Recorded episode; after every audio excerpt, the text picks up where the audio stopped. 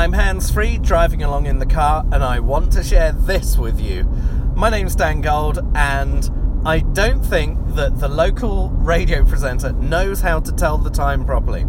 I don't know whether you're like me.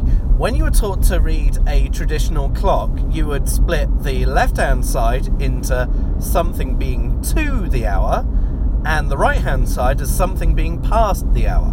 For example, 20 past 6 as against 20 to 7. I've just been listening, and this convention has been totally destroyed, thrown out the window, completely abandoned.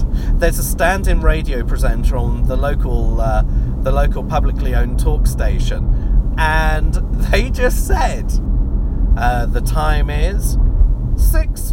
Uh, no, sorry, they just said the time is 56 minutes past six. Just let that sink in for a minute. If, as children, we're taught up to the half hour, it's past the hour, and half past onwards is to the hour, why didn't she say, I don't know, it's uh, it's it's six fifty six, or why didn't she say it's four minutes to seven?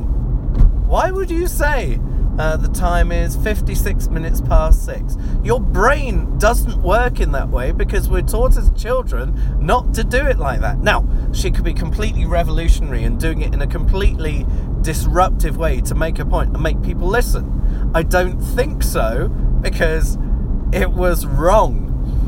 The time was right, but it was just the passing on of the information was completely wrong. Anyway, it's given me a very big smile for the morning. I hope that if you're listening to this and you work in either TV, radio land, or you've ever been a child taught how to read a clock, that you'll enjoy this as much as I have. I thank you.